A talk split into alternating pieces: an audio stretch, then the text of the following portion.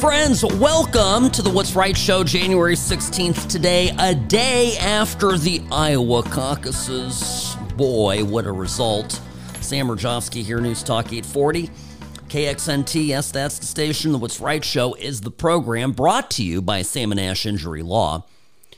Uh, so, uh, obviously, you've heard Trump did very, very well this result cannot in any way, shape, or form be criticized. I have to say this. Funny as I was watching the, what was it, the uh, first 3% of returns come in, and the networks began to call the race for Trump. And uh, and you had even on Fox News, you had people say on like Rove was saying, well, if he delivers below fifty percent, uh, there's you know concern about really about him being able to deliver the numbers that he is getting in the polls. Right? I told you this was going to be an expectations game. Can you believe the Never Trump haters were actually going to sit Karl Rove et al. Right? The Lincoln Project, all those fools. We're actually going to get on today. We're hoping that Trump would get, I don't know, 48% of the vote in Iowa and and actually come out and say, well, he only got 48% and uh, you know, shows that he's uh, performing below expectations. That's that's a listen, that is a these people are these people are bozos. So egg on their face. Now, a big disappointment, obviously, for me, Vivek Ramaswamy delivering exactly what he was coming in at in the polls. So the polls uh, very accurate on on Vivek, and I will get into that. By the way, that is a huge topic because for those of you who love Trump, were not fans of Vivek, and were lukewarm, tepid, if you will, on my praise for Vivek Ramaswamy, I. Uh, I I trust I will redeem myself here in the near term when you realize what a powerful surrogate for Trump Vivek Ramaswamy will be. But we'll get into that a little bit later in the program.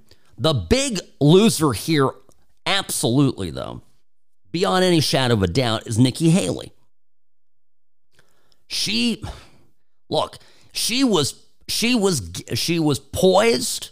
She was poised to, uh, to, to perform uh, well, certainly to outperform Ron DeSantis. If you look at the polling leading up to it, I think her aggregate number was 20, somewhere around there. And uh, and Ron DeSantis's was 16. So they, they almost got, she came in at 19.1 in the Iowa primary results uh, and, and, and got eight delegates, right? She got eight delegates. Uh, Trump got 20 at 51% of the vote. DeSantis, uh, DeSantis, yeah, he, he's 21.2%. Vivek Ramaswamy, 7.7.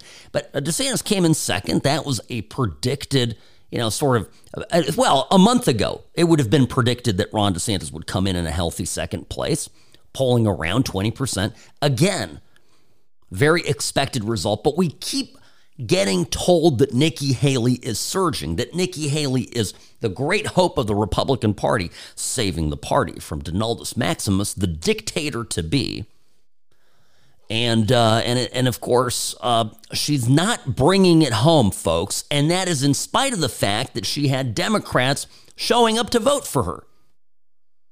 Well, very late in the day or game, same day voter preference uh, registration switches going on, people coming in and caucusing uh, for Nikki Haley. That uh, documented by folks on the scene. So, so that's that's it.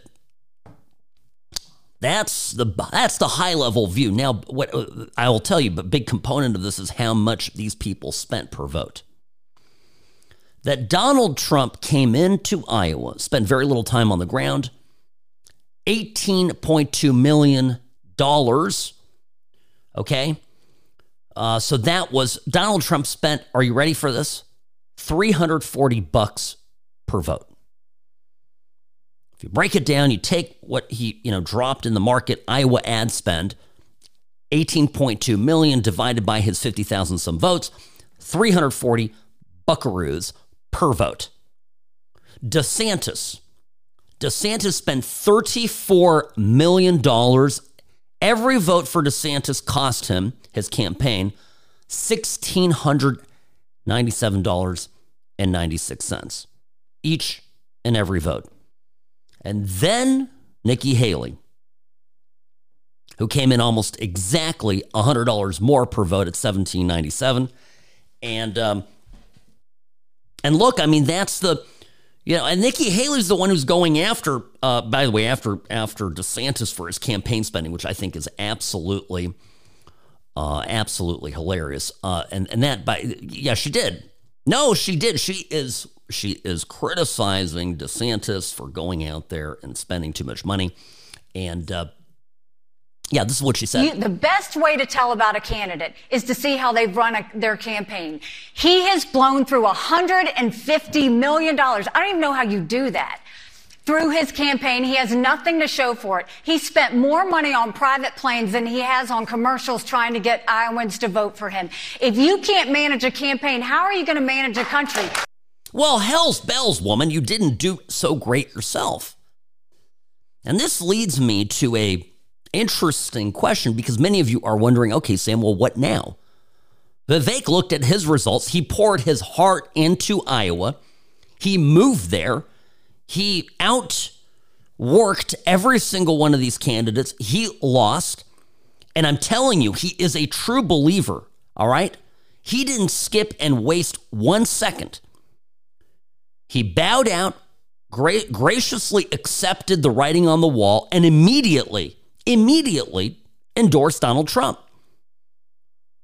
But what are these two clowns doing, right? What's DeSantis doing? What's DeHaley doing? And the best part about this is that if the results were reversed, right? If Nikki Haley had narrowly edged out DeSantis for the number two spot, everybody right now would be crying for DeSantis to get out of the race.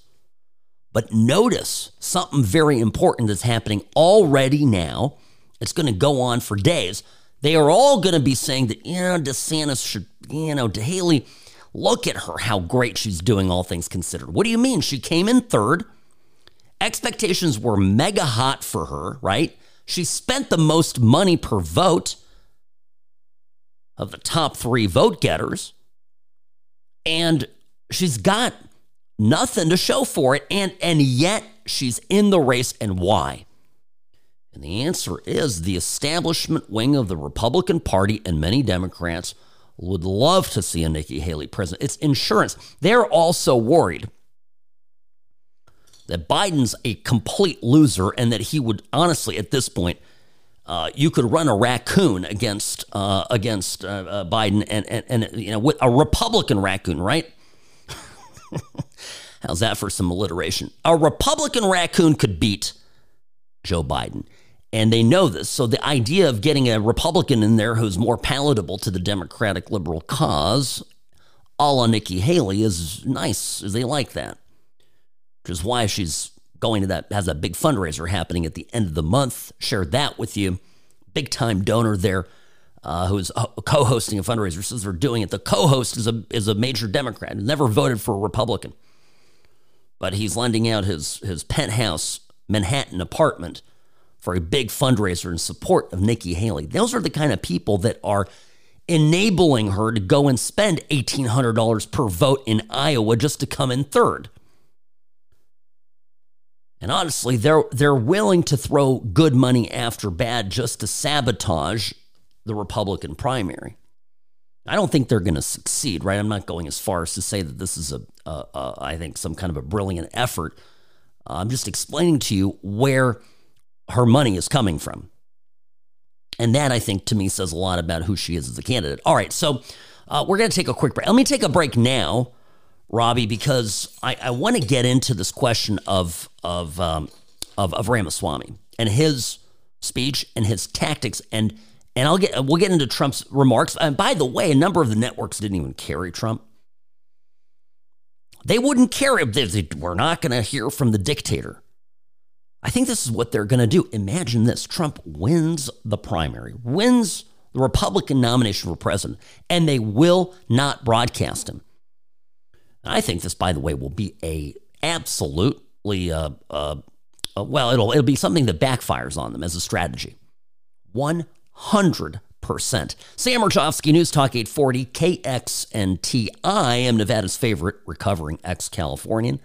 Here behind the What's Right Show microphone, this hour brought to you by Sam and Ash Injury Law because you deserve what's right. If you've been in an accident, there's no reason to call a sleazy lawyer. It's not just about the settlement check, it's about representing your interests and your values. So call Sam and Ash at 702 820 1234 or visit samandashlaw.com.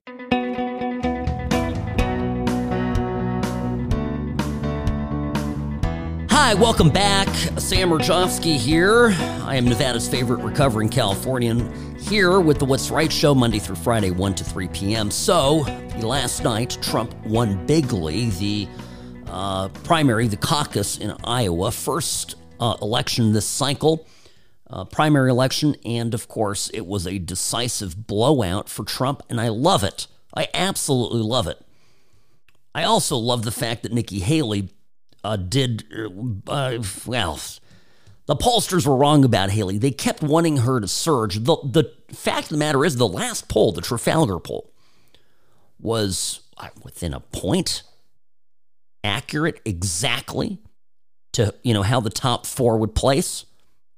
Trump at you know 50, I think it had him, and uh, uh yeah, it had uh, had um, Nikki Haley at it had her a little bit lower, like at 18. But again, within a point, had Ramaswamy at seven.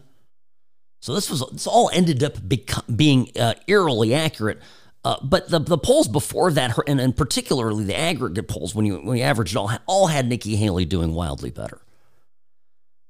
So Trump, of course, uh, had a very gracious speech. A lot of networks didn't um, didn't cover it, but uh, here are some moments that I thought were excellent. I really think this is time now for everybody, our country, to come together. We want to come together. Uh, whether it's Republican or Democrat or liberal or conservative, it would be so nice if we could come together and straighten out the world and straighten out the problems and straighten out all of the death and destruction that we're witnessing that's practically never been like this. It's uh, just so important, and I want to make that a very big part of our message. We're going to come together. It's going to happen soon, too. It's going to happen soon. He is speaking not as a Republican in a primary. He is speaking as a Republican who has won the primary, who has cinched the required number of delegates, and is essentially giving an acceptance speech as the party nominee. he's not speaking to Republicans, he's speaking to Republicans, Democrats, in fact, all Americans. I could see why the media didn't want to cover the speech.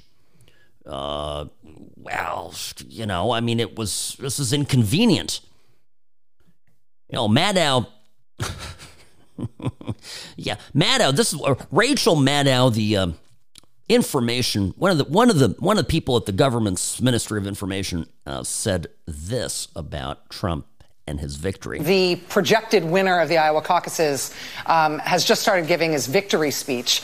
Uh, we will keep an eye on that as it happens. Uh, we will let you know if there's any news made in that speech, if there's anything noteworthy, something substantive and important. Um, the reason I'm saying this is of course, there is a reason that we and other news organizations have generally stopped giving an unfiltered live platform to remarks by former President Trump. It is not out of spite. It is not a decision that we relish. And honestly, earnestly, it is not an easy decision. But there is a cost to us as a news organization of knowingly broadcasting untrue things. And you so his are remarks so tonight shut her down. Air- you know what? I'm not airing you anymore, Rachel Maddow. You are. This is so Trump airs this really nice speech, conciliatory speech, in fact. And MSNBC won't cover it because they don't they, because they don't want people to see the real Trump. You know, they they want the they want they want the version that they've constructed, right? That's what they want. So, uh, by the way, I, I, mean it. It was conciliatory, Robbie. It wouldn't wouldn't you describe it as such? Look at this. This is him thanking the other candidates, even the ones that were still in the race. I want to congratulate Ron and Nikki for having a, a good a good time together. We're all having a good time together, and uh, I think they both actually did very well. I really do. I think they both did very well. We don't even know what the outcome of second place is. I also want to congratulate Vivek because he did a hell of a job. He came from uh, zero and he's uh, got a big percent, probably 8%, almost 8%, and that's a, an amazing job. They all did. They're all very smart, very smart people, very capable people. Yeah, this is very nice. Kind of sounds like an olive branch, too. Drop out. We're all going to be good here. Uh, I, you know, this is this is nice. This is very nice. What did Rachel Rachel Maddow called it? We're not going to broadcast this as a news organization. Uh, we can't uh, knowingly broadcast untrue things. It's just like Joe Biden has declared Trump to be an uh, insurrectionist and a and a dictator so that he doesn't have to debate him. So too has MSNBC called him a spreader of misinformation, which is pretty rich coming from MSNBC. And, uh, and so that they don't have to have their version of Trump be challenged. Don't worry, though. Trump brought the fire to them within his remarks, and perhaps Rachel Maddow was glad that uh, this wasn't airing with her face side by side on the screen. When you look at what's happened with inflation, inflation is destroying, you know, they call it a country killer. Going back hundreds of years, Germany, countries that had big inflation, they become dead countries. We have to stop that immediately. And we want peace through strength. Russia would have never attacked Ukraine, would have never done it. Putin and I get along fine. We get along very well. That's a good thing, not a bad thing. The fake news, which I would, if the fake news would become real and honest news, 90% of our problems in this country would be solved. They would be solved. The more he speaks this way directly to the public, the better it is. Now, here's Vivek Ramaswamy last night suspending his campaign. Now, this is a campaign founded on speaking the truth, not just when it's easy, but when it's hard. And so I will stick to the truth tonight. And this one's hard for me. I got to admit this. But uh, we've looked at it every which way. And I think it is true that we did not achieve the surprise that we wanted to deliver tonight. And the question then is what do we do that is right for our country? As of this moment, we are going to suspend this presidential campaign. There is no path for me to be the next president absent things that we don't want to see happen in this country. Yeah, it was a tough moment. You can imagine uh, what that you know must must have felt like, uh, because I can tell you, and I have been telling you, the extent to which he worked his ass off. Okay, I mean, this and the team and everybody, he literally moved himself and his family to Iowa. He, he, it was, he put it all on the table there. And it didn't stick. It just didn't stick. Now, I'll, I'll give you some thoughts on that, of course, uh, after the after the break here. But this was the part of his remarks that were absolutely spectacular. I am very worried for our country. I think we are skating on thin ice as a nation. Every one of us in this room has done our part to save this country. And I am so proud of every one of you who have lifted us up. But we're a campaign founded on the truth. And so that's why we've made that decision today. And I'm also making the decision that this has to be an America First candidate in that White House. As I've said since the beginning, there are two America First candidates in this race. And earlier tonight, I called Donald Trump to tell him that I congratulate him on his victory. And now going forward, he will have my full endorsement for the presidency. And I think we're going to do the right thing for this country. Amazing. Absolutely amazing. Now the response, of course, from from Team Trump and and his surrogates, different different people out there, has been uh, heartwarming. Okay, I, I will tell you that people who yesterday were trashing Vivek Ramaswamy today are sounding a lot like me uh, in weeks and months past uh, I'm going to tell you this: the the the this is the this is the guy that needs to be on the vice presidential ticket. I am I am telling you this this guy needs to be Trump's running mate, and a lot of people are going to tell you otherwise. And I uh, you heard it here first. So, more on this when we return. My reasons for it. Uh, when we come back, Sam Mirejovsky, News Talk 840 KXNT. This hour brought to you by Sam and Ash Injury Law because you deserve what's right. Personal injury law is constantly changing. Uber and Lyft accidents aren't like other cases, but most law firms haven't kept up. Don't trust a new case to a lawyer who's stuck in the past. Call Sam and Ash, 702 820 1234, or visit samandashlaw.com.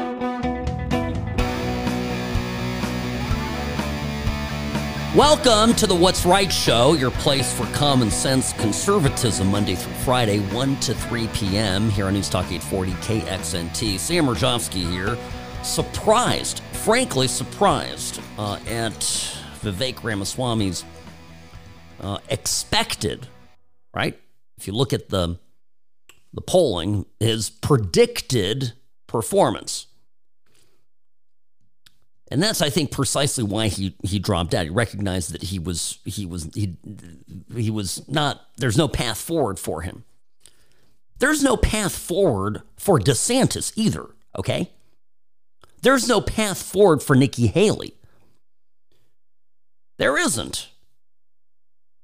And they'll continue to be in the race and they'll continue to cannibalize each other's votes because at this point that's they're splitting the anti-Trump uh, support within the Republican Party. But but frankly, and this is important to say, and somebody needs to say it, okay? Even if you put both of them together, they still lost to Trump by what, eight points? So they're still losing. I mean, even if all of Nikki Haley's support, and it and it would not, if she were to leave the race, it would not transfer to DeSantis. And all of DeSantis' support, if he were to lose the race, would not automatically go to Nikki Haley. But were it to, the unlikeliest of unlikely circumstances, then they still together wouldn't have gotten it across the finish line. Let's put this a little bit into perspective, too. This is just one caucus, it's the first um, election. Now, I think Nikki Haley and and DeSantis will probably perform, Haley will probably perform better in New Hampshire because,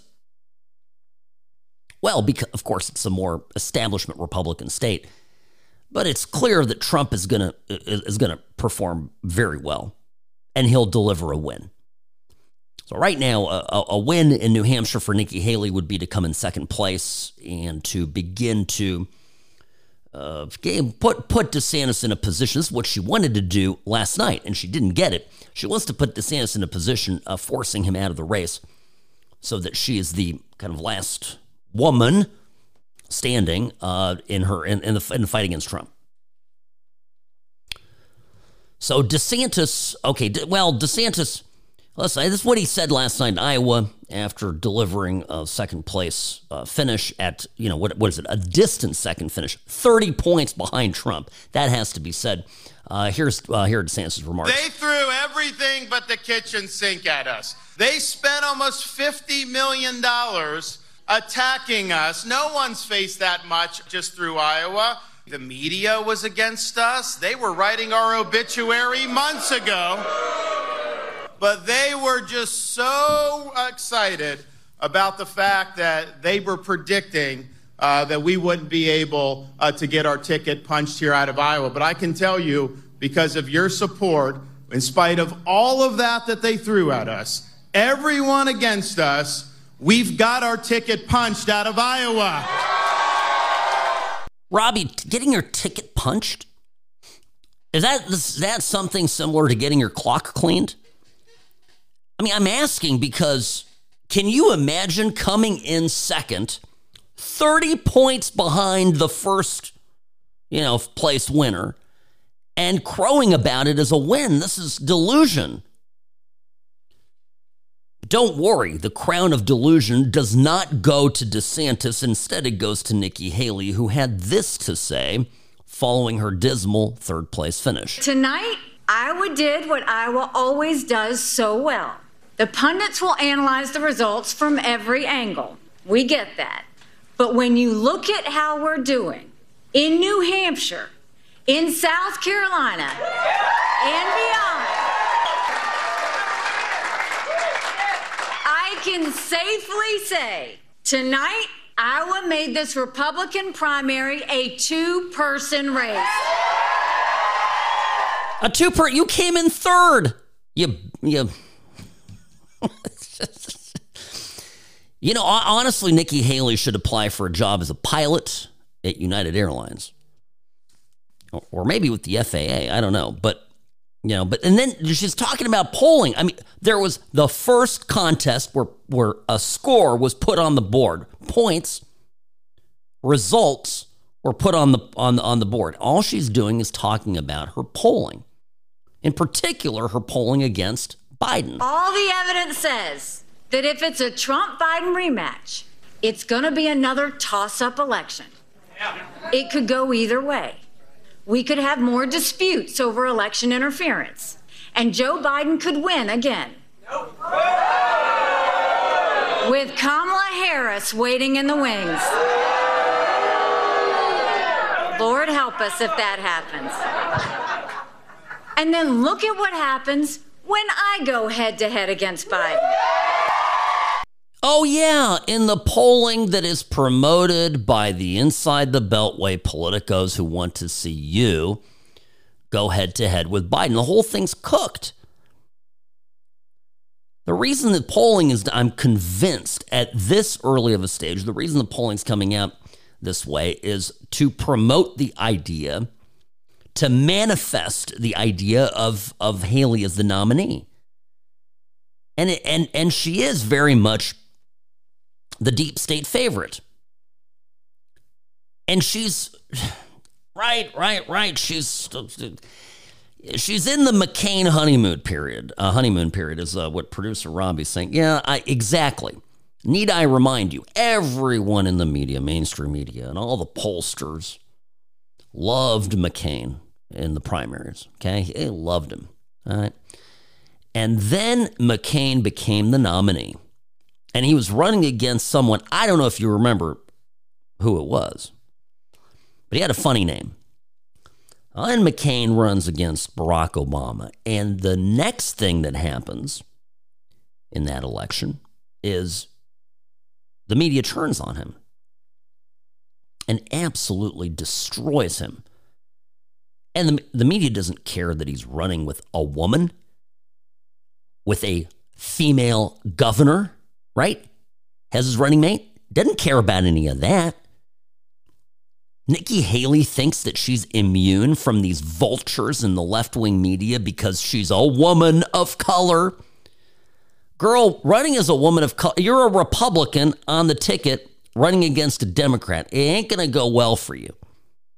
So she is crowing about her, her results when the media has taken the softest of softest approaches with her. Just wait till they give you the post honeymoon period treatment. Everything changes. Trump's numbers are far more real to me because they reflect the media already having hammered him since 2015. Okay? This Trump's poll numbers have nine years of mainstream media agitation baked into them. Do you know a single person who between now and November is going to have a less favorable view of Trump than they have today? Because I don't. I don't think it's possible. The only thing that can happen between now and November is that whether it be the circumstances so things getting much worse with Team Biden, the Democrats looking more and more absurd, pushing all this gender crazy stuff and DEI and endless wars and disastrous fiscal policy, environmentalism, etc. External factors versus, of course, you know, I, I, I mean, there's obviously with with with Trump at, at this point, I think people are going to look around them and say, if anything, going to say, all right, you know, I, I know what I know about him. I think what I think about him. But my gosh, he seems to be the far better alternative here of the two people in front of me. That's that's what's going to. Th- this is these touting Haley touting her poll numbers is the biggest red herring of of what is in the political news cycle right now. Mark my words. Yeah, yes, well, I yeah, the, Pritzker, yeah, half the GOP voted against Trump. That's not that's not that's not how this works. Together, they only got Nikki Haley and Nikki Haley, okay, and Nikki Haley and and and um, and, and DeSantis only got forty percent of the vote. Yeah, Pritzker, uh, Governor Pritzker of Illinois said this. Almost half of the base of the Republican Party showing up for this caucus tonight voted against Donald Trump. Think about that. I mean, this is the most famous Republican. He's the guy who, you know, basically built the modern Republican Party, the MAGA Republican Party that Democrats are running against. And half the people in that party didn't vote for Donald Trump. So I think that is telling. It tells you the weakness of Donald Trump and also the opportunity for Democrats. Yeah, the opportunity for Democrats. I don't think the 7.7% that voted for Vivek Ramaswamy voted against Trump. What I mean by that is you had, when you take Vivek's number and Trump's number, that's your America First number. Those are the Republicans that we like. So I see that when I add it up and I see, you know, what did Trump do? He got, uh, what, 51% of the vote. Uh, and and and look, you you know it's and you've got you know you've got Vivek at almost eight.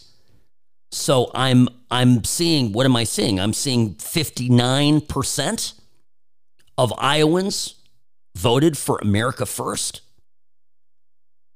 If I were a Democrat today, I would be freaking the heck out because contrary to what they are told on MSNBC, we as Republicans know what we want. And it is in that vein that I need to explain to you why Vivek Ramaswamy would be the best possible running mate for Donald J. Trump moving forward. Sam Mirejovsky, News Talk 840. Don't go anywhere. I'll explain everything when I get back. This hour of the What's Right show brought to you by Sam and Ash Injury Law because you deserve what's right.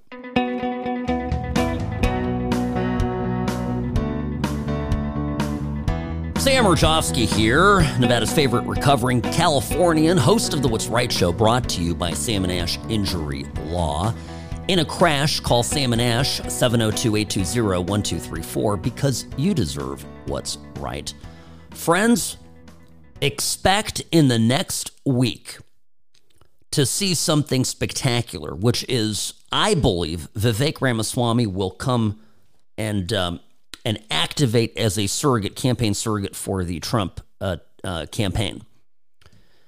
So, um, and I say that, I say this because I think he is.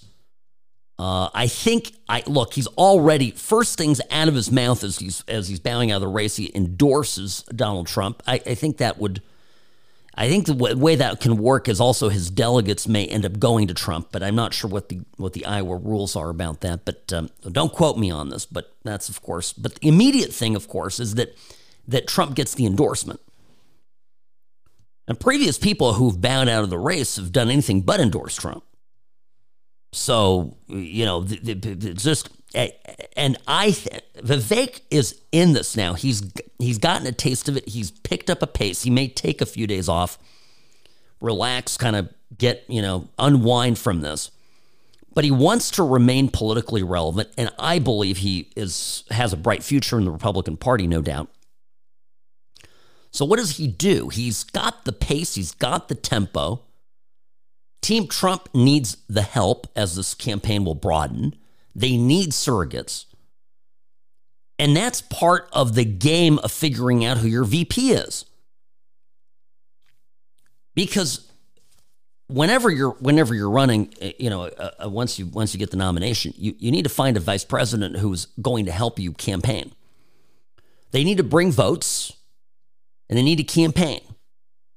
Now, I am confident. I'm telling you, by the way, Trump won huge with young people, old people, women. He did very well with women in Iowa. We'll see how it develops. But Vivek Ramaswamy has an ability. He has an ability to speak to younger voters. He's activated younger not even Republican, but activated younger voters and gotten them politically engaged. And it's it's something I'm convinced could bring votes. So what we're going to see, I think, is you're going to see Vivek out there campaigning for Trump. You're going to see Trump, and he's already begun. Trump saying very nice things about Vivek Ramaswamy, and this is, you know, to be expected, particularly with that endorsement.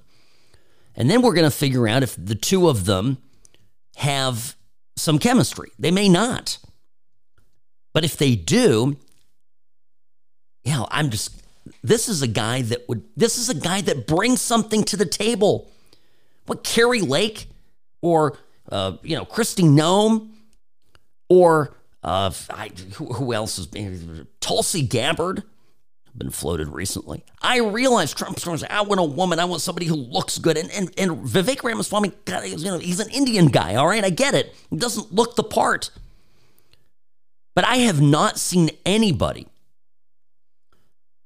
running as a presidential candidate in my lifetime with this level of intellect, capacity to strike down the mainstream media, uh, uh, uh, the narrative, to uh, fight absolute idiocy, be so brave to walk into hostile rooms and try to change minds.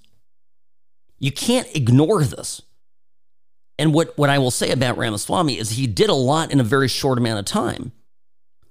Six months ago, nobody even knew who he was. Six months ago, Trump was a household name internationally.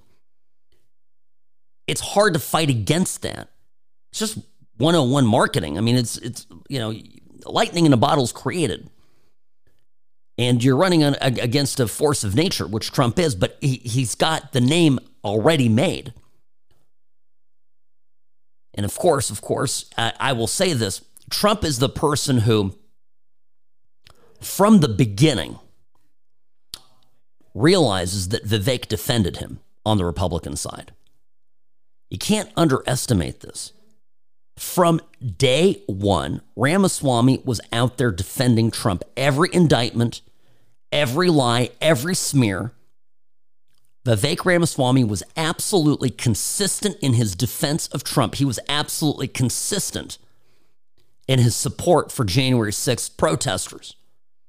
He was absolutely consistent in his fight against the media. I, I, I'm telling you, th- this is the guy we want. If you, if you if you like Trump and you want to see the America First policy move forward beyond Trump in future generations in this country, Ramaswamy needs to have a place somewhere.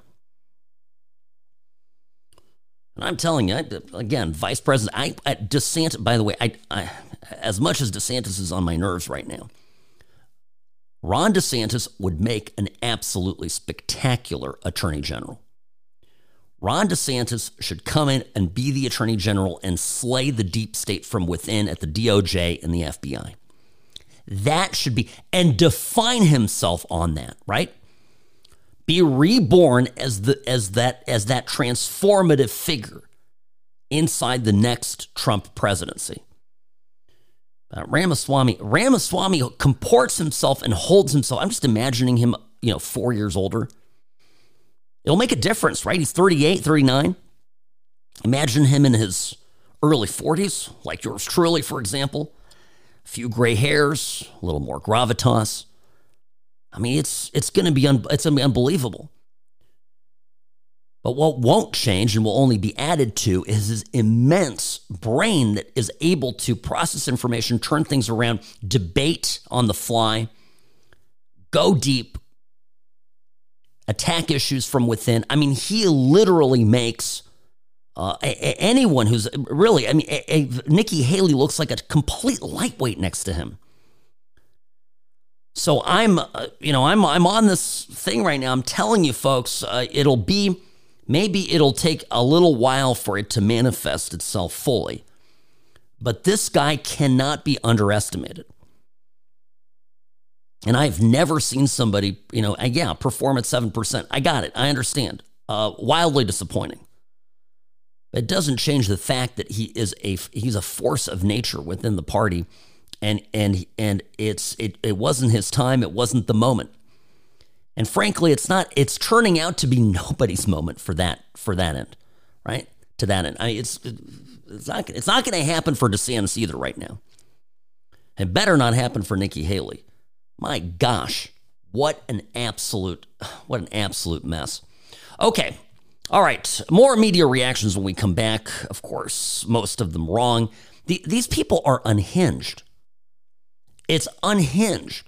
And I sometimes think they just they're reading stuff off the prompter. You know, they're sitting there in the studio and it was all written, you know, hours before, and all of a sudden things are changing on the ground and they're not reacting to it because they can't. So I, I think that's, you know, that's part of the issue. Okay, I got to run. That's the music. Sam Mirejovsky, News Talk 840, KXN TV. Back in a moment. If you've been in an accident, there's no reason to call a sleazy lawyer. It's not just about the settlement check. It's about representing your interests and your values. So call Sam and Ash at 702 820 1234 or visit samandashlaw.com. Greetings, friends. So happy to be with you here today on the What's Right show, brought to you by Sam and Ash Injury Law. In a crash, call Sam and Ash 702 820 1234. Serving, uh, for, uh, helping people with their accident injuries in California and Nevada. Excuse me, folks. I just had a sip of coffee here and I'm. Uh, catching up. So uh, the the big news today, of course, is the uh, the caucus in Iowa.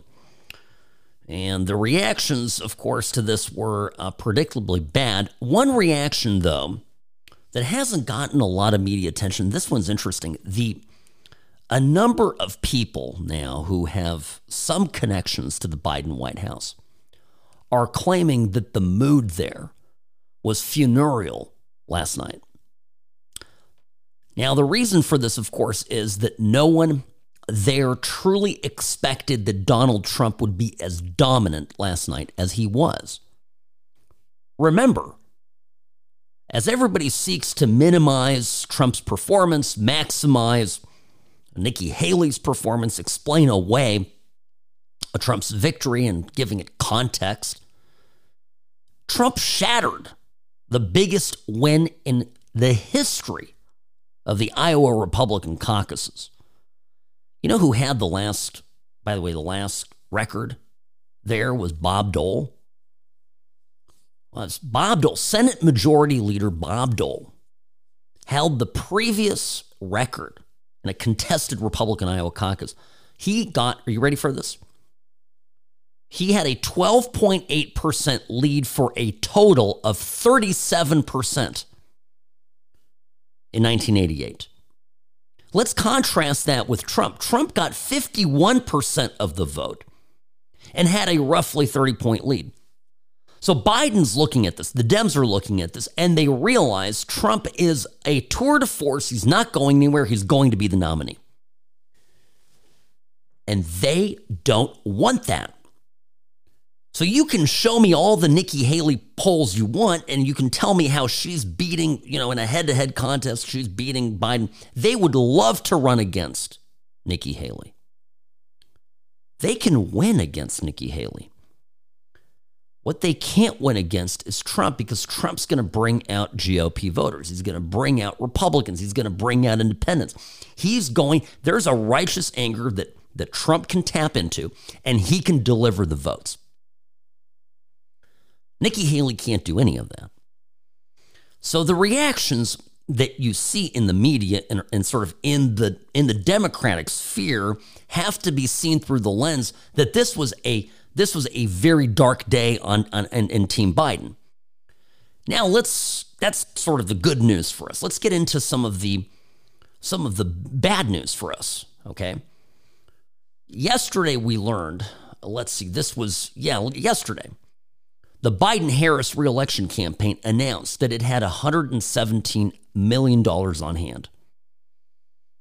They're claiming, and I think this is true, that it's the largest sum for any Democratic candidate in history at this point in Q1. Eh, it was, excuse me, this was for Q4 of 23, ending basically, you know, on the 31st of December. They, in just the fourth quarter, raised most of that money 97 million. Now you figure, you know, that's just what they're raising, right? That's not the Democratic Party. That is just what Biden Harris reelection campaign is raising. It's spectacular. Now it's it, it does sorry that that number that that bigger number the 97 million includes what the DNC's raised. Okay? But this is an insane amount of money. And it's uh, they're saying it's coming from progressive, but but they don't have to spend any of it. They don't have to expend any energy in the primaries. So the Republicans are bleeding out fighting in the primaries. And this would be a compelling reason, of course, for why if DeSantis and um, and and um, Nikki Haley could get over themselves for why to get out of the way and save Trump money and save the Republican Party money and build up a war chest to fight Biden. Now it's you know uh, I, I I don't know I I'm I'm just I'm just saying this is this is the this is the thing, right?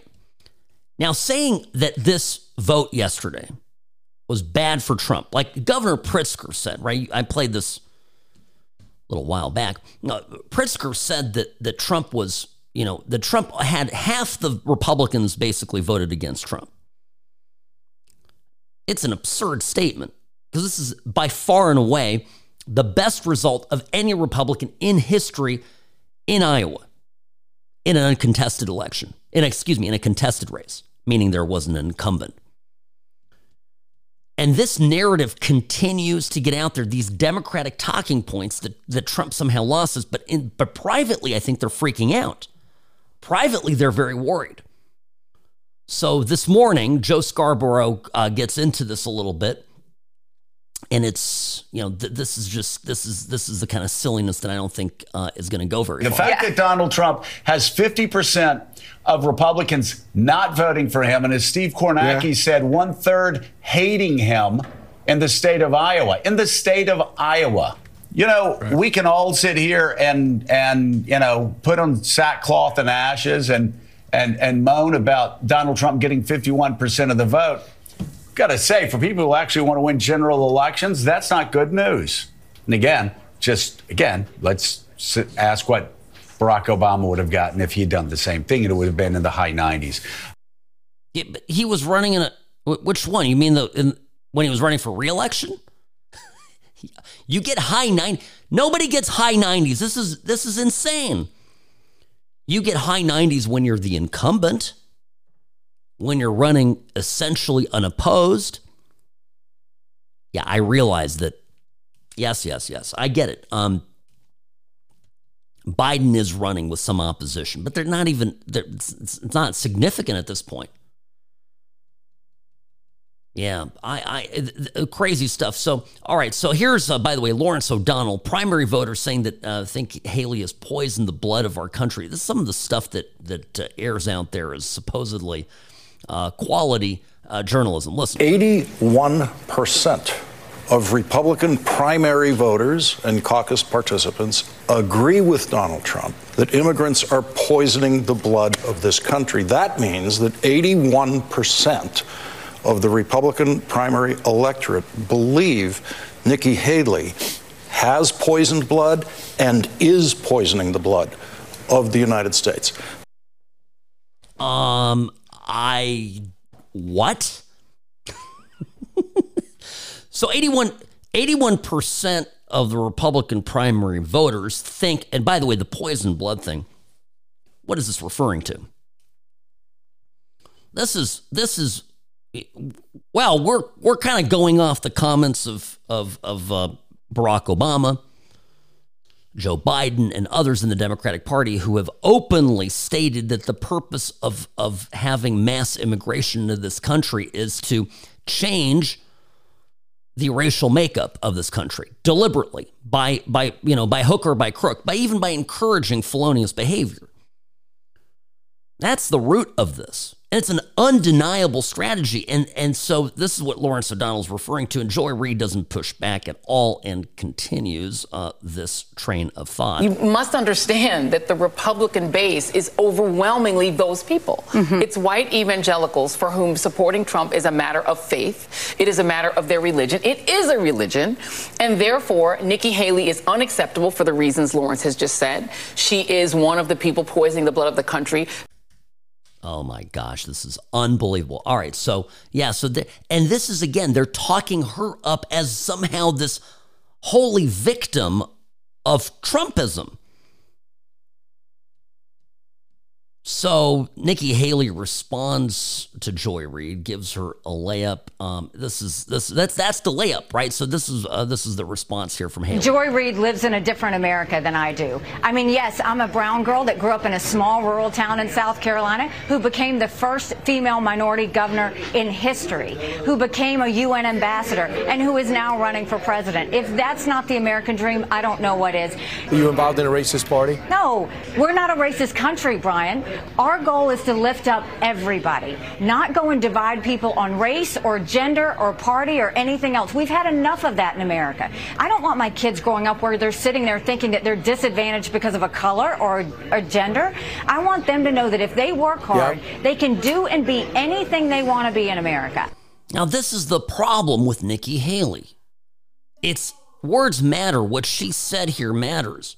When she says that she doesn't want her kids sitting there thinking they're disadvantaged because of a color or a gender. She's fundamentally out of touch with where most of us common sense people are because, based on what's going on in the here and now and present, my biggest fear, frankly, for example, for my daughters, is that they would think they would be advantaged somehow unfairly because of their gender. That's the problem that we have right now in America. It's reverse discrimination. That's the problem. We are promoting people who are otherwise not fully qualified for something simply because they are female, simply because they are a certain color or certain background. And that is inconsistent with our Constitution, with the values of, of what you know of what our country was built on. So this is funny. Haley gets a, an opportunity here, given these insane comments on MSNBC, to say exactly that. You know, being being female or being being it doesn't really matter. I, I don't know. I've done okay, but I'm running as a I'm running as a as a qualified person for this position, and and you know, obviously this country isn't raised. You know, I was able to make it, but she can't stop talking about herself in the same exact DEI terms that Democrats use themselves. And that's the problem with low IQ conservatives. Putting that in parentheses, right? Or uh, quotes, conservatives. Because low IQ conservatives will accept the premise of the left. They'll accept the fact that we are, you know, are, are a country that needs to get past racism. They'll accept the premise that we need to promote minorities and promote women and promote people based on their background into positions. We need diversity, that it's a goal, and they'll use it.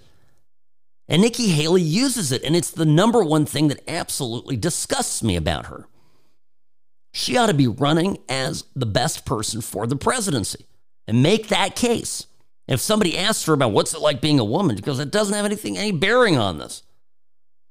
I'm the best person for the job.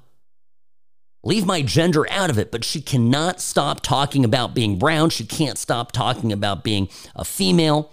She can't shut up about it. How many times did you hear Vivek Ramaswamy talk about his race? That's my point. Sam Mirejovsky, News Talk 840, KXNT. You're listening to The What's Right Show. This hour brought to you by Sam and Ash Injury Law, 702 820 1234, because you deserve what's right.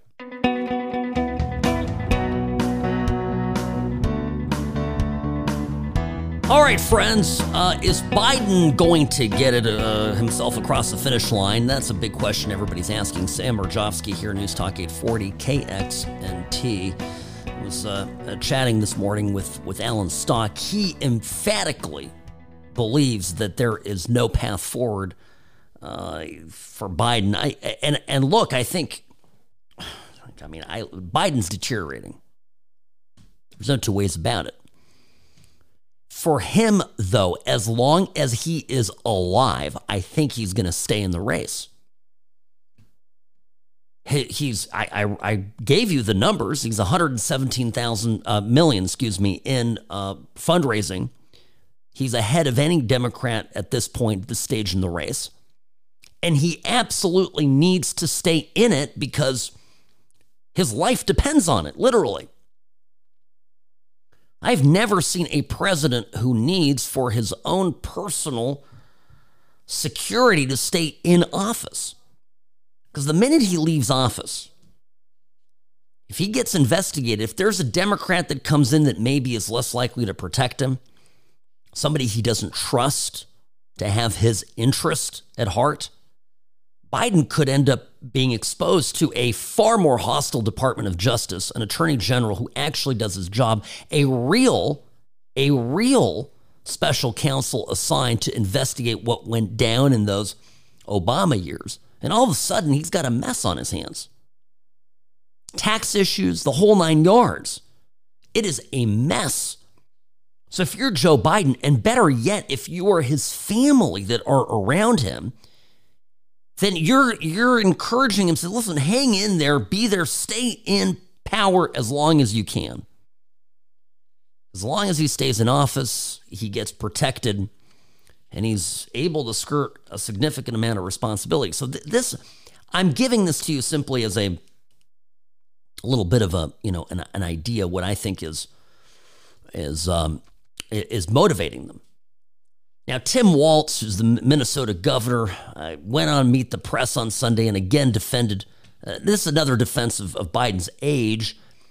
Uh, and these were the remarks. I just want to play because it's fairly indicative now of what the uh, what the sort of messaging is on, on, on the subject. And I, I, I think, you know, I think, well, it's, it's going to be now, Robbie. Which clip is this? Because I don't, I don't have it. I have it as eight here. So I think this is, um, I don't know which clip. We got. I've got this. I've got this loaded here somewhere, but I, I don't have it in front of me. All right, we'll play that in a moment. But here's what he said. He said something's got to be said about his age and wisdom, and results matter.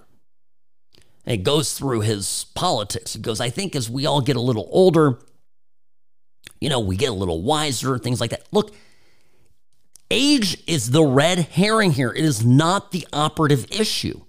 It is his dim- diminished facilities, faculties, excuse me. That's the problem. Biden right now is not all there. There are people who are in their 90s who are sharp as a tack. Now, should they be, you know, should we be voting for them for president? That's a separate topic.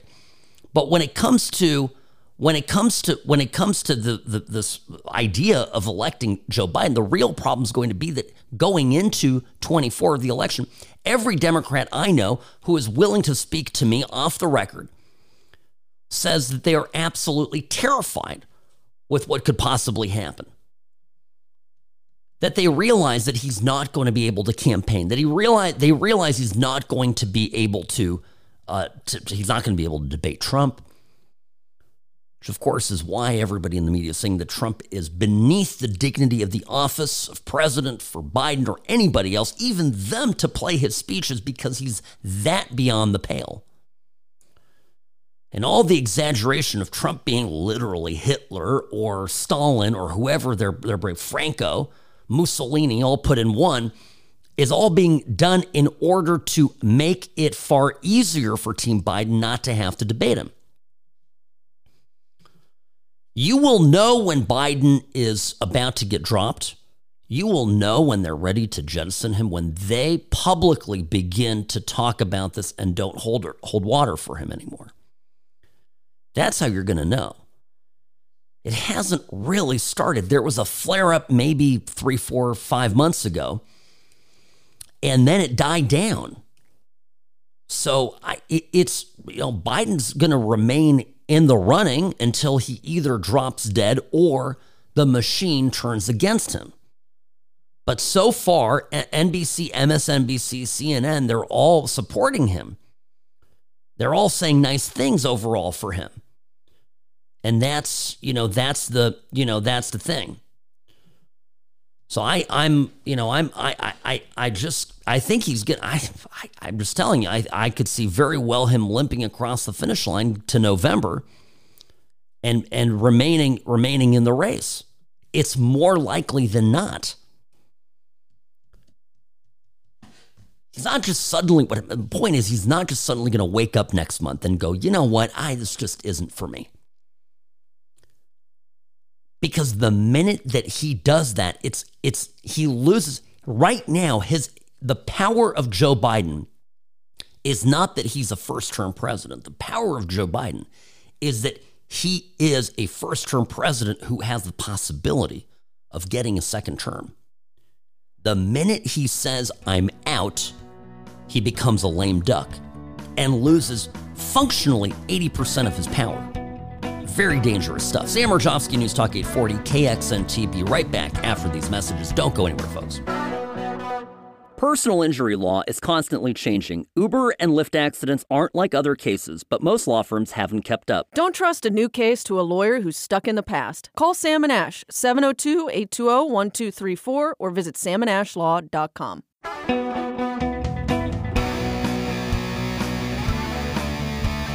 Greetings, friends. Welcome back to the What's Right show brought to you by Sam and Ash Injury Law, 702 820 1234, uh, because you deserve what's right. Now, one of the things leading up to the caucuses yesterday in Iowa, that of course turned out to be wildly successful for Donald Trump, was a piece. Uh, was a piece in this was NBC News. It's unbelievable this piece came out on the eve of the Iowa caucuses on Sunday. Fears grow that Trump will use the military in dictatorial ways if he returns to the White House, was the title of the piece. And the premise of it was basically that were Trump to return to the White House, the military ought to not listen to him should he give orders. This is a endorsement for future acts such as those done by people like Mark Milley when he was Joint Chiefs of Staff, where he basically admitted to not listening to Donald Trump's orders when he gave them where he said he would, if Trump gave, for example, an order to do something with China, first confer with his counterparts at, you know, over, over there with the Chicoms. Milley said that. This was some of the most wild stuff. And anybody else, if a Republican, somebody, look, if, uh, you know, if Donald Trump was going around encouraging Biden, uh, you know, uh, appointees to disregard the president, particularly disregard uh, the president if they're in the military chain of command, I mean, he would be called an absolute insurrectionist. And, you know, the, well, there's people have come out of the woodwork say that officials actually lied to Trump about troop counts in Syria. Trump was looking to wind things down and they just lied to him, flat out lied to him. There's no, there has not yet been any accountability for this. And yet, instead of there being accountability for what was done in the first Trump term, we now have uh, news uh, people as august and respectable as NBC News, wink, wink, telling us that were Trump to become president again, we ought to, right? They ought, people within the military and within you know, the military chain of command ought to disregard him. Quote, a circle of appointees independent of Trump's political operation steered him away from ideas that would have pushed the limits of presidential power in his last term. Trump has raised fresh, fresh questions about his intentions if he regains power by putting forward a legal theory that a president would be free to do nearly anything with impunity. By the way, that's what his lawyers argued in court. Yes, in the narrow framing of how to deal with it. And they made the argument that you would do an immediate, you would have to first remove the president from office as the Constitution calls for, and then that president could be tried criminally, but only in that order. This is bananas. Not saying he could do it, he's just saying how he would be punished for doing something like that. Now, bracing for Trump's potential return, a loose knit network of public interest groups and lawmakers is quietly devising plans to try to foil any efforts to expand presidential power. Isn't it funny how the Dems want massive presidential power when their guy is in the White House? And then magically, they want to shrink that back down the second an independent Republican gets in. Those taking part in the effort, there's people working there. NBC literally is admitting to us that people are planning to do this. By the way, you want to talk uh, subversion of the Constitution, a threat to democracy? You want to talk about insurrection? I mean, I, I, I don't know what this is. So, those taking part in the effort told NBC News they're studying Trump's past actions and 2024 policy positions so that they'll be ready if he wins in November. That involves preparing to take legal action and send letters to Trump appointees spelling out consequences they'd face if they undermine constitutional norms. I think the only undermining of constitutional norms is that you have deep state actors looking to undermine Trump, even, even at the hint of him possibly returning to office. Remember, this was written before the results of the election yesterday uh, were known. This is absolutely bananas stuff. And by the way, this is why Trump is, I don't know if it's DeSantis or whoever, Tr- Trump's DOJ needs to be cleaned out top to bottom. If he doesn't do it, if he goes in soft, he will be screwed and his term will be absolutely stymied. He cannot underestimate the dedication of these people within the workings of our republic. This group is called Democracy Forward. It has nothing to do with democracy. This is like when China calls itself the People's Democratic Republic, right? It's not nothing to do with uh, with democracy whatsoever. They want to subvert democracy. They don't care that we will vote for Trump. In fact, they're worried that you and I will have our votes be heard, that Donald Trump will be in the White House, and they know better for the country than we do.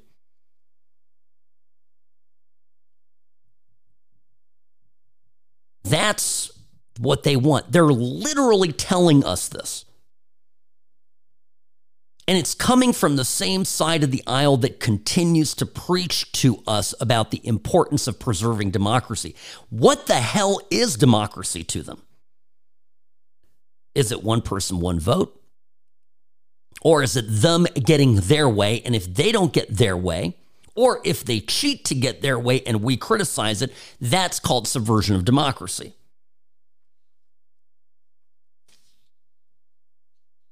I think uh, if anything's going to happen over the next year, aside from Donald Trump winning the general election, I think it's going to be that these people will be so desperate to stop him that their TDS will be so strong that they will uh, they will do things that are manifestly stupid and they because they got away with it for so many years because the last go around they were the heroes they wrote the history on it nobody challenged them they will be emboldened to be far worse and far more dangerous.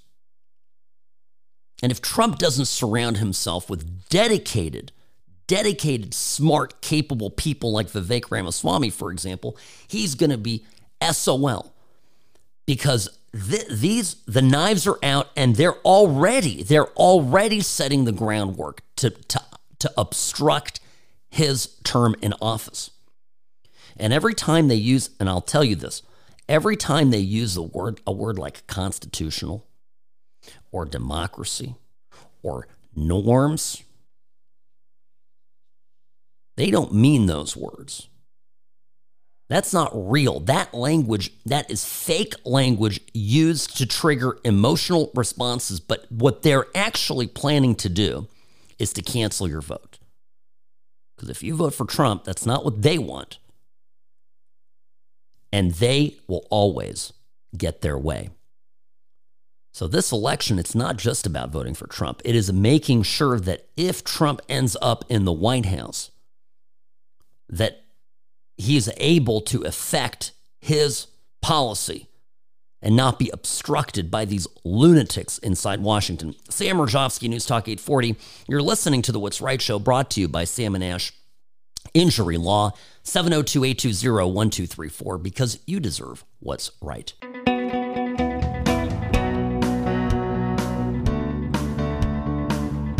Greetings, friends. Welcome back. You're listening to the What's Right show. Sam Mirejovsky here, News Talk 840 KXNT. Listener Thomas uh, responding on Twitter to at What's Right Sam. That's my Twitter handle. I am so much agreeing with what you're saying on the radio right now about the importance of Trump cleaning house. The minute he gets in there, he must not take them lightly.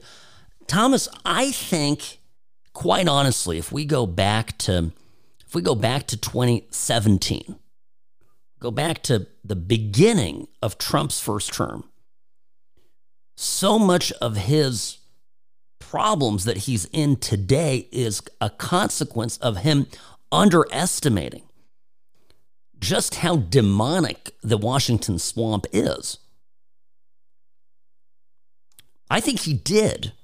Now, I'm my hope, of course, is that he my hope is that he is now very aware of how badly he underestimated it all. Uh, and that's certainly, I would think he would get it given that he's got four high profile cases against him one civil and three criminal.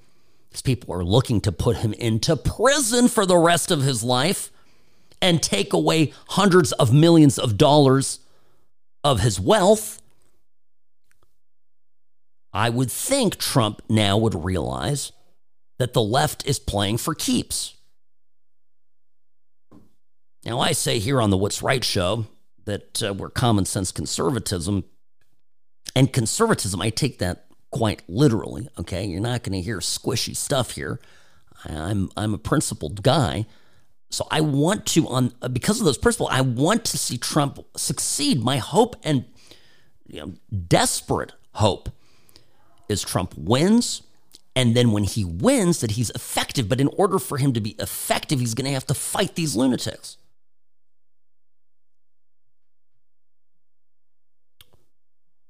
And they're already getting ready for him.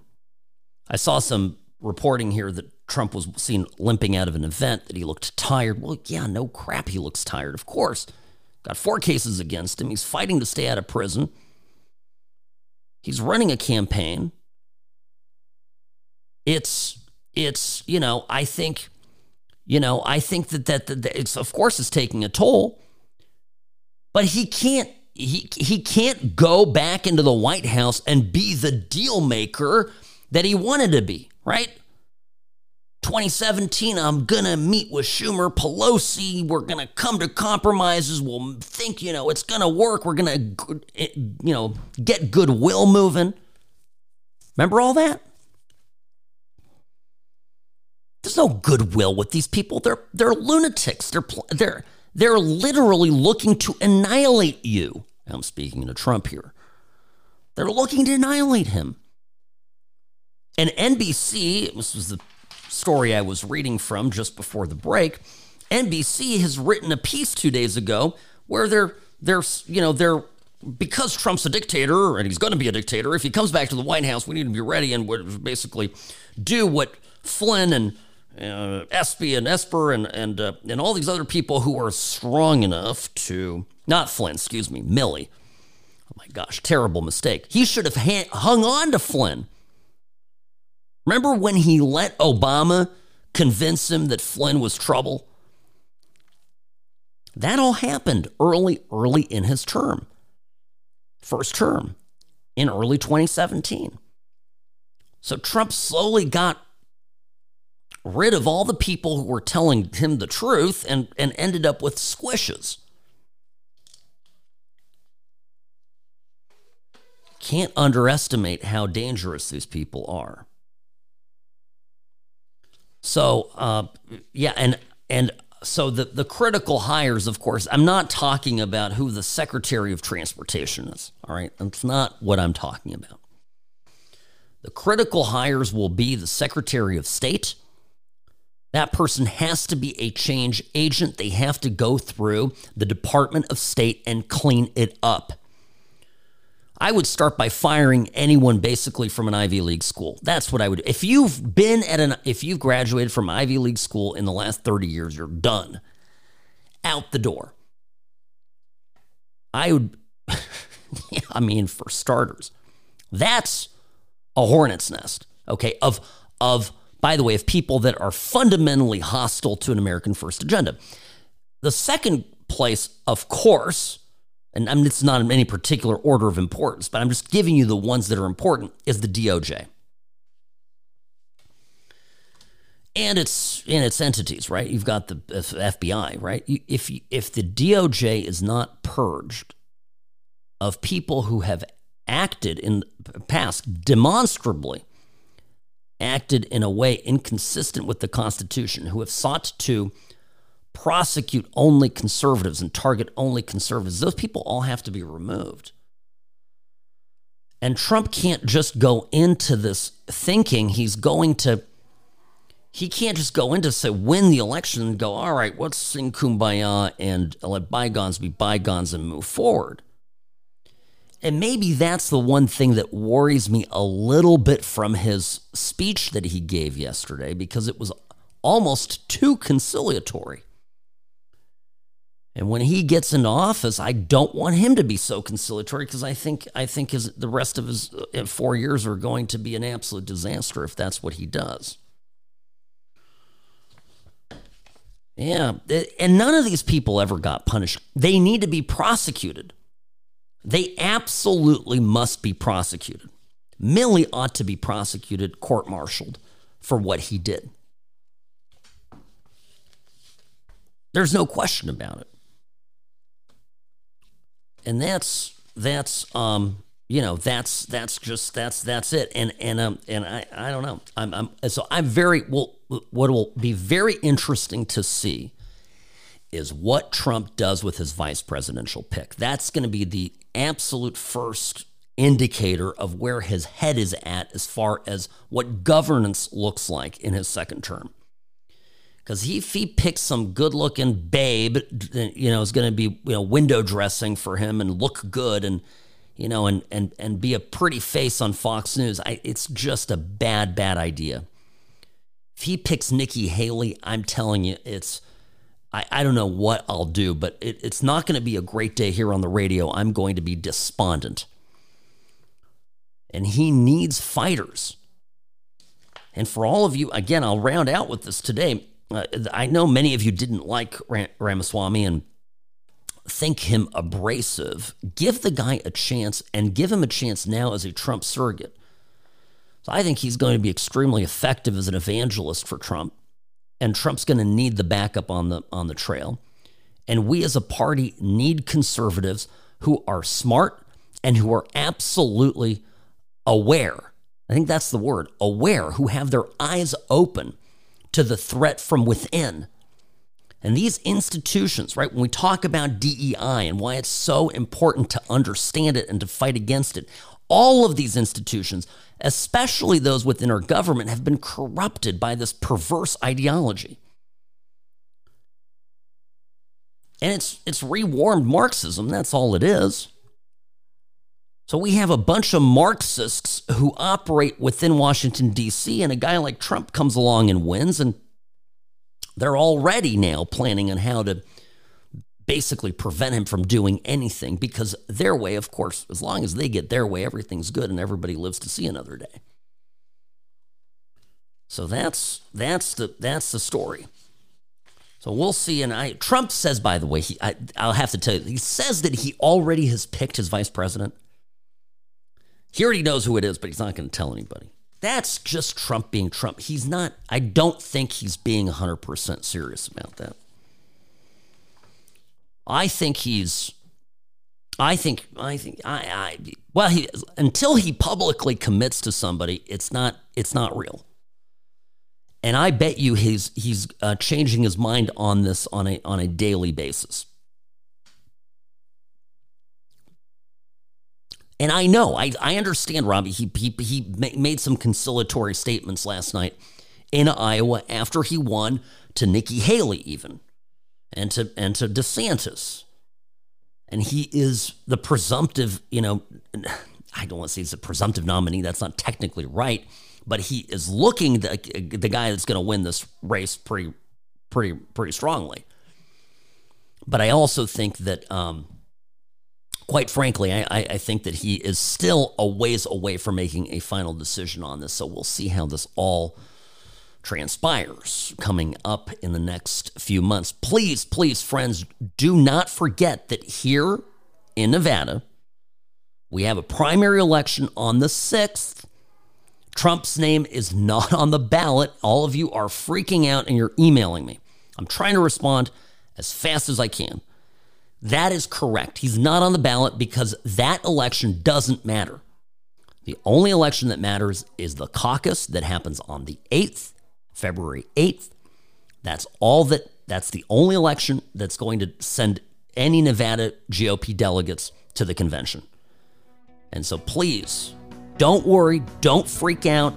Trump is on the ballot, on the caucuses, and he's going to win. Sam Mirejovsky, News Talk 840, KXNT. The What's Right Show will continue tomorrow at 1. I'll see you then, folks.